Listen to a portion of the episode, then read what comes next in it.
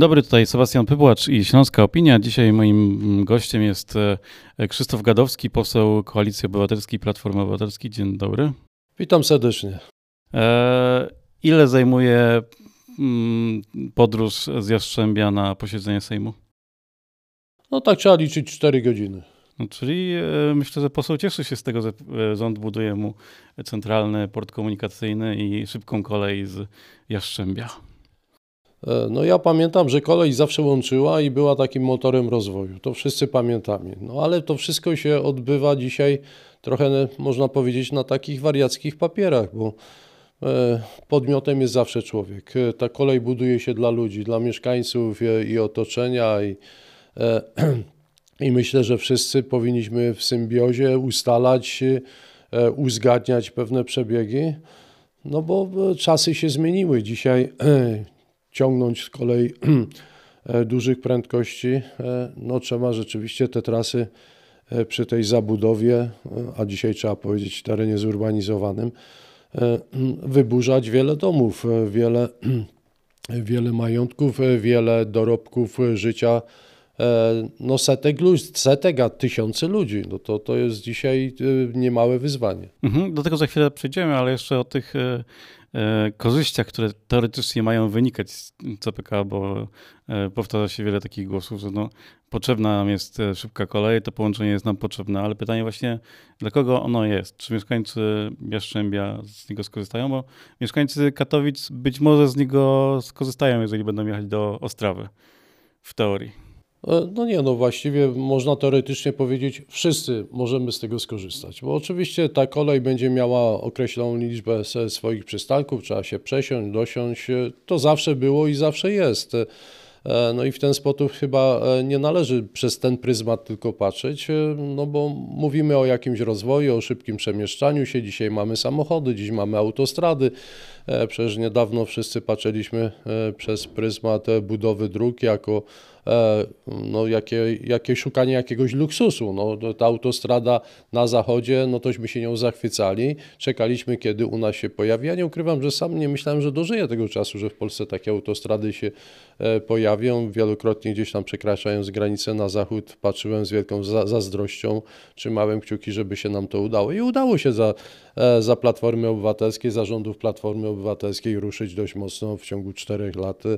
E, tysiące kilometrów, e, projektując, wykupując i budując. To było nie lada osiągnięcie, a przecież trzeba było jeszcze przygotować e, niektóre akty prawne, żeby to sprawnie przeprowadzić. Dobrze, więc y, mogłoby się przydać, może przynieść korzyści, ale pytanie jakim kosztem? To są dwa rodzaje kosztów. Y, te takie najzwyklejsze, czyli finansowe, kto za to zapłaci, czy budżet państwa stać na cały ten projekt, bo to nie jest tylko kolej, to jest też e, lotnisko i ten, cała infrastruktura wokół, e, ale też ten koszt społeczny, no bo e, bardzo wiele osób straci swoje mm, domy, swoje działki, zostanie przesiedlona. Na jakich warunkach? Chyba nadal nie wiadomo. E, no tak, e, projekt jest mocno rozdbuchany. E, kiedy w 2017 roku Prawo i Sprawiedliwość ogłaszało tą gigantomanię, wszyscyśmy byli przerażeni no, skalą tego zjawiska, skalą przeprowadzenia tych prac, bo tu trzeba jednoznacznie powiedzieć to, to co Pan wspomniał. E, mówimy o budowie lotniska, mówimy o modernizacji kolei, o budowie kolei szybkich e, prędkości, mówimy o modernizacji dróg e, i jeszcze trzeba powiedzieć quasi autostradach, o których się też wspomina o tym, że trzeba będzie coś w tym zakresie zrobić, więc wszyscy byliśmy przerażeni, pytaliśmy, czy w ogóle potrzeba dzisiaj w tym okresie, w takim czasie, czy to jest pierwsza potrzeba, czy trzeba budować lotnisko, przecież to są setki miliardów złotych, skądś to musi iść.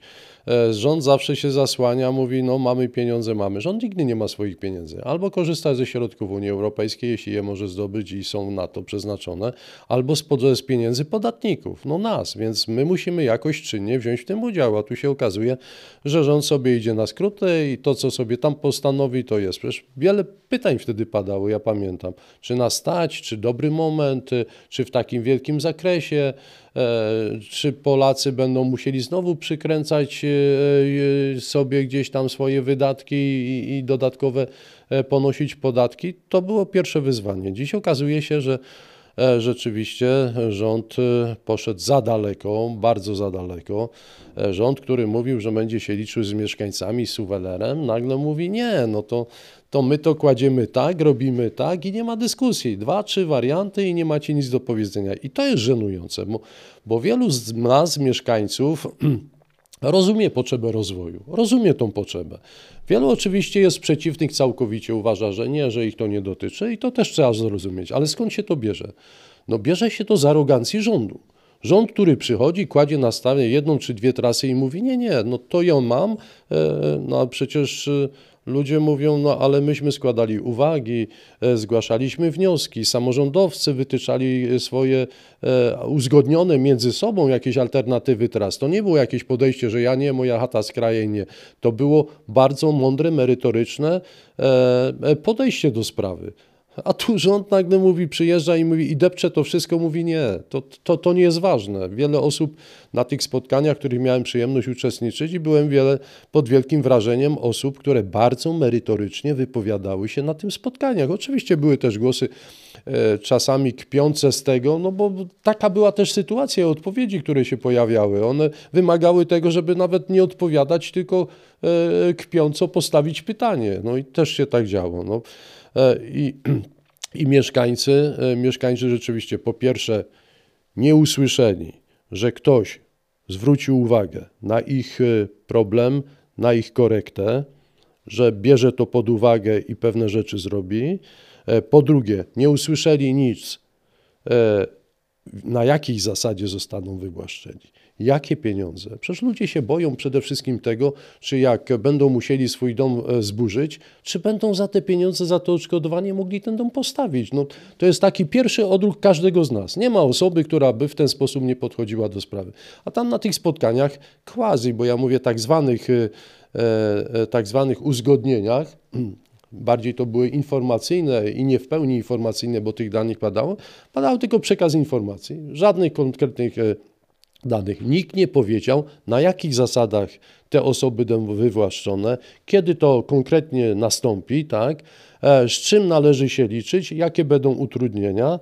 To były takie wymijające osoby. Ba, powiedziano, no jest jakaś ustawa, e, pan minister Chorała, ministerstwo przygotowało tą ustawę, ona gdzieś tam leży, ale właściwie nie wiadomo, jak e, ona, w jakim ona kształcie się pojawi. No to sama taka odpowiedź wzbudza brak zaufania, wzbudza emocje, bo no jeśli chcemy coś przeprowadzać i chcemy to normalnie, merytorycznie porozmawiać z tymi, którzy być może utracą swój dorobek życia z wielu pokoleń, tak? No to mówmy poważnie. Mamy ustawę, ona e, to i to zakłada, albo uchwalmy tą ustawę i pokażmy. Tu są te zalety tych naszych poprawek, tej ustawy. A ktoś mówi, nie, ustawa, e, tak zwana ustawa o gospodarce nieruchomościami leży, ona jest jeszcze gdzieś tam na forum rządu, jeszcze nie przeszła do Sejmu, ale my ją jakoś prowadzimy. No to to już wzbudza jakieś zaufanie, jakiś niepokój, tym bardziej, e, że osoby które przychodziły na te spotkania, sięgnęły po ten tekst, otrzymały ten tekst, tak, ten roboczy, który był, który jest w tej chwili i on wcale nie wzbudzał wielkiego zaufania, żeby iść naprzeciw, e, żeby przedstawić swoją propozycję, żeby, żeby pogodzić się z tym. Obok siebie na spotkaniu spotkałem pana, który był synem i mówi tak, panie pośle, ja wybudowałem sobie dom, wychowałem syna, syn urósł, rok temu czy półtora zawarł związek małżeński i dobudowaliśmy do tego domu swoją część. I co ja mam teraz robić? W ubiegłym roku skończyliśmy. Nikt mi nie mówi na jakich zasadach, mam siedzieć gdzie, już się denerwuję, bo nie wiem co mam zrobić, gdzie tą działkę, kiedy, a czy nam tych pieniędzy wystarczy. I mówi, ja w takiej niepewności, ile mam czekać? To jest dziwne, tym bardziej, że mamy doświadczenia z, z, właśnie budowy na przykład autostrady, gdzie było wiele protestów w gminach wokół e, Gliwic, ale e, tam samorządowcy, jeżeli dobrze pamiętam, przejęli inicjatywę i e, doprowadzili do tego, że ta autostrada jest w miejscu i najlepszym chyba jakim mogła być w, w, w tamtym czasie, kiedy była budowana. E, no i e, też te, e, tak powiem, brakuje mi słowa, pieniądze, które, które otrzymali ludzie, którzy zostali wysiedleni, też były bardziej sprawiedliwie mm, rozdzielane. Nie no, no ma pan rację, że rzeczywiście takim pierwszym poligonem była ta autostrada. I w miarę przeszliśmy. Ludzie to zrozumieli, przekazano informacje, stworzono Ja jakieś mechanizmy, rozmawiano Prezydent. Frankiewicz, wtedy jeszcze prezydent. e, No, to mówimy Gliwic, ale to właściwie gdzieś e, przez ciąg e, wielu, wielu przebiegów tej autostrady samorządowcy się, ale wtedy była dyskusja, wtedy, no bo kto najbardziej się czuje, z, że tak powiem, doinformowany co do inwestycji? Samorządowcy, no przecież myśmy ich wybierali. Mieszkańcy wybierali tych ludzi, zaufali im, za chwilę ich będą znowu e, wybierali, więc tu każdy z nas e, darzy jakąś takim zaufaniem i odpowiedzialnością tych ludzi, którzy sprawują rządy, że oni krzywdy nie wyrządzą. Oni się dopytają, oni po, powiedzą, doradzą i tak dalej. Ale tu, jak widzimy, w powiecie mikołowskim, to jest świetny przykład. Samorządowcy, wójtowie, burmistrzowie, starostowie zebrali się, stworzyli swoją, swoją propozycję. Nikt z kulawą nogą im nie odpowiedział. Żaden minister nie przyjechał, żeby usiąść z nimi i pogadać i porozmawiać o tym przebiegu. Nie? Dzisiaj ci, co przygotowują, boją się tego odcinka, żeby musieli na nowo coś przeliczać. Bo co? Bo terminy polecą? No jak ktoś zawalił, to niech za to odpowie, tak? Ale dorobek życia ludzi, ich niepewność wymaga t- tego, żeby się nad tym projektem pochylić. No byłem na tych spotkaniach i, i jeden z burmistrzów mówi, no po moim trupie pójdzie. Te nasze, e, na przykład Orzesza, e, miasto Orzesze, no burmistrz mówi, to nasze 20 mm, kilometrów kwadratowych, no Miasto zostaje zrujnowane w tym przebiegu, który się proponuje. Zero rozwoju, będą likwidowane, mówi, e, inwestycje komunalne, które budowaliśmy za środki unijne. Ba, te, które teraz budujemy, w tych śladach, które polecą budowane. Powiem dalej, gmina Mszana, 7 tysięcy ludzi. Nie? Tam w jednym z wariantów jest e, prawie 140 domów, do zlikwidowania, do wyburzenia. Ba, nawet kościół, który teraz też kończą, tak? I to samo w powiecie mikołowskim. Mówi się, tu się też likwiduje domy, nie tylko jedno, ale i wielorodzinne. To te same cyfry, 138, tak? 58, to, to jest tysiące budynków i wcale nie dziwmy się temu, ja to wielokrotnie podkreślam i mówiłem to ministrowi Chorale ostatnio w Sejmie, pisałem interpelację, pojechałem do Sejmiku na ostatnim posiedzeniu Sejmiku, stanąłem w trybunie i prosiłem pana e, marszałka, panie marszałku, pan jest gospodarzem tego województwa. To na panach barkach też zależy uzgodnienie te, przebiegu tej linii. To nie jest temat, który może pan odłożyć na półki, bo pan e, nie decyduje o, o tym przebiegu, tylko de, decyduje o tym rząd. Ale pan jest przedstawicielem tego rządu, między innymi w województwie śląskim, bo pan też należy do... I usłyszałem o dziwo, no, że właściwie marszałek, co mnie mocno zdziwiło, nic nie może. On tu nie jest decyzyjny. To nie na tym polega sprawowanie funkcji samorządowej, czy ja jestem decyzyjny. Ja biorę udział w dyskusji, w debacie i staram się e, uzgodnić stanowiska z mieszkańcami i rządem, i samorządami, bo to dzieje się na moim terenie. Tu nie ma sprawy, która nie dotyczy marszałka, bo on nie jest decyzyjny. W wielu sytuacjach naszych też jest, że my nie podejmujemy decyzji, ale my uczestniczymy w tych dyskusjach. Aktywnie w tych negocjacjach staramy się pomóc ludziom i wypracować sytuację taką, która jest do przyjęcia. Wszyscy sobie zdajemy sprawę, bo też chodzimy po ziemi. I mieszkańcy też to rozumieją, że nie ma wszystkich, którzy będą zadowoleni. Nie ma takiego przebiegu, których, którzy, który przejdzie bezboleśnie i nic się nie stanie.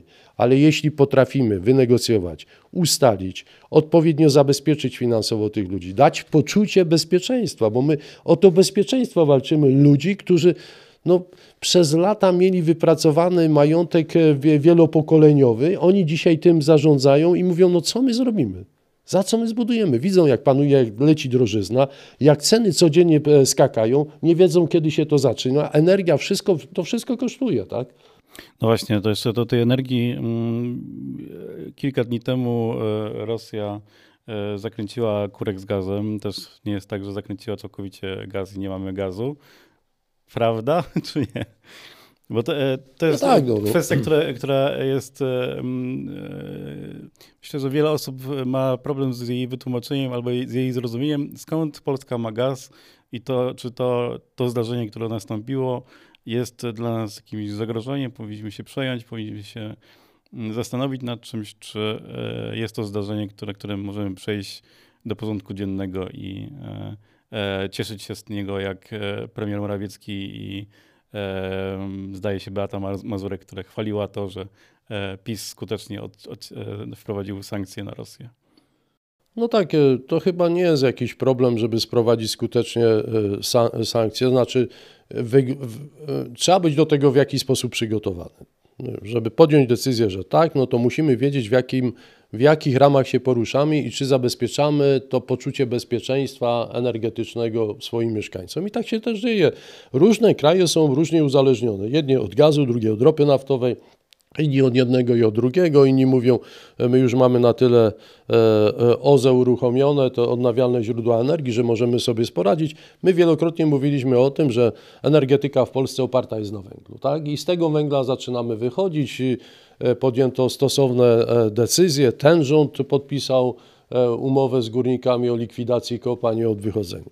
No ale w naszym przypadku trzeba powiedzieć tak, że nad tym, żeby uniezależnić się od y, źródeł zewnętrznych, czyli, ale przede wszystkim od Rosji, no, y, ta dywersyfikacja dostaw gazu następowała.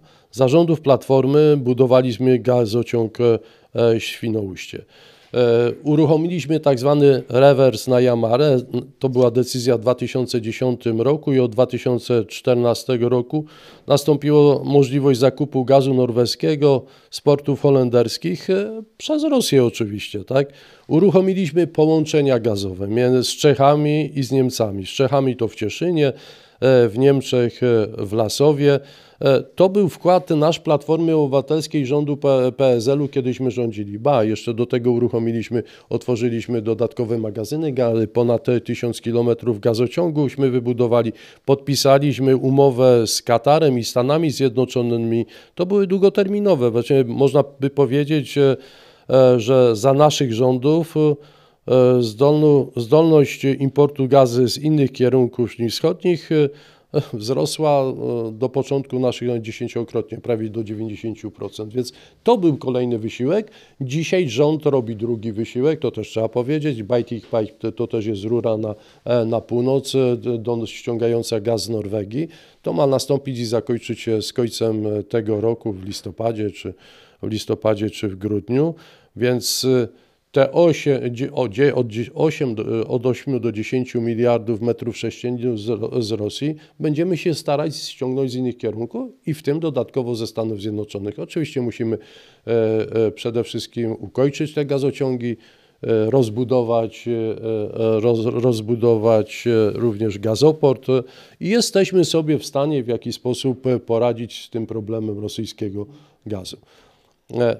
No i podobnie chociaż też będzie to wielką trudnością, tak jak z węglem. Bo ja się cały czas śmieję, jak to rząd Prawa i Sprawiedliwości mówi, jak nas uniezależni od w ogóle dostaw energii czy, czy nośników energii z Rosji. No, to taki prosty przykład na Śląsku, który do nas trafia, bo przecież te kopalnie tu funkcjonują, że my, e, że PiS rozbudował czy zwiększył i uzależnił nas od dostaw węgla z Rosji. No na początku to było 5 milionów e, ton węgla sprowadzanych z Rosji. W 2018 to było 13 milionów. No, no to takich e, szczytów importu węgla z Rosji jeszcześmy nie osiągali. No i ta wielka hipokryzja, która towarzyszy, że to my jako Prawo i Sprawiedliwość uniezależniliśmy Polskę od środków energetycznych, surowców energetycznych płynących. To nie jest prawda. To nie jest prawda, jak Państwo sami słyszycie. Oczywiście pojawił się jeszcze ten e, nowe połączenie, ten e, interkonektor e, z, z, ze Słowacją. To robi dzisiaj PiS. Ale większość tych rzeczy została zrealizowana zarządów, zarządów Platformy Obywatelskiej. Krzysztof Gadowski był naszym gościem. Dziękuję bardzo. Dziękuję uprzejmie. Pozdrawiam.